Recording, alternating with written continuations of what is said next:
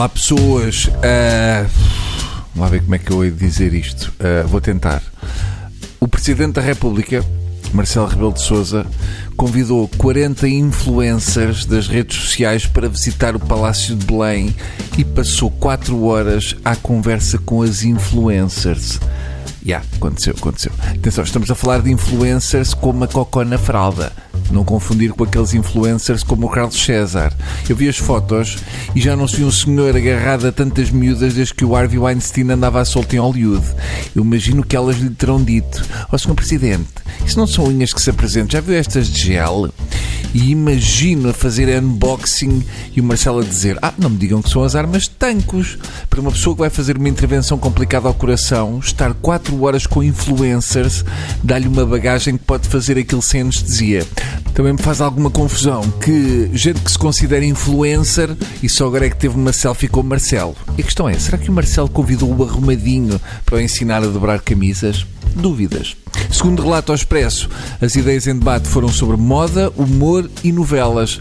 Só faltou o futebol para serem os temas que interessam ao país. A seguir, o Marcelo vai convidar o Ante para tentarem juntos comer 100 pastéis de Belém. Podemos tema para coisas menos importantes. A Conferência de Líderes decidiu esta quarta-feira que a deputada do LIVRE vai sentar-se entre PCP e PS, o deputado da Iniciativa Liberal entre PSD e CDS-PP e o deputado do Chega, mais à direita. Todos na segunda fila, atribuindo assim os lugares às 3 forças estreantes no Parlamento na primeira sessão plenária da 14ª legislatura. Agora só falta praxá-los, com cenas escritas a canetas de feltro, e podemos começar a trabalhar. O problema é que o Iniciativa Liberal não concorda com o lugar atribuído ao deputado eleito. O deputado do Iniciativa Liberal disse, e cito: gostaríamos de estar algures numa segunda dimensão, porque não nos revemos de todo nesta geometria. Uau! Se querem ir para outra dimensão, é ficarem ao pé do Bloco de Esquerda, que é onde há erva da boa.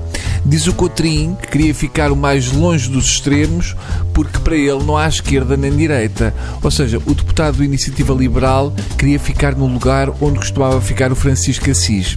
Esta gente do Iniciativa Liberal são do género de pôr 20 euros no bolso do Presidente da Assembleia da República para se sentarem onde lhes apetece.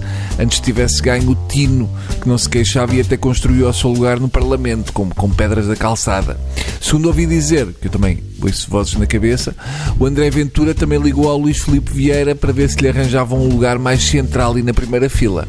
Mas o importante é que o Nuno Melo está feliz por o CDS ficar à direita do Iniciativa Liberal. Por hoje é tudo, volto amanhã, se a TSF me arranjar um lugar de jeito para eu pôr o meu carro no parque, tá? Beijinhos nos sovacos. Deus.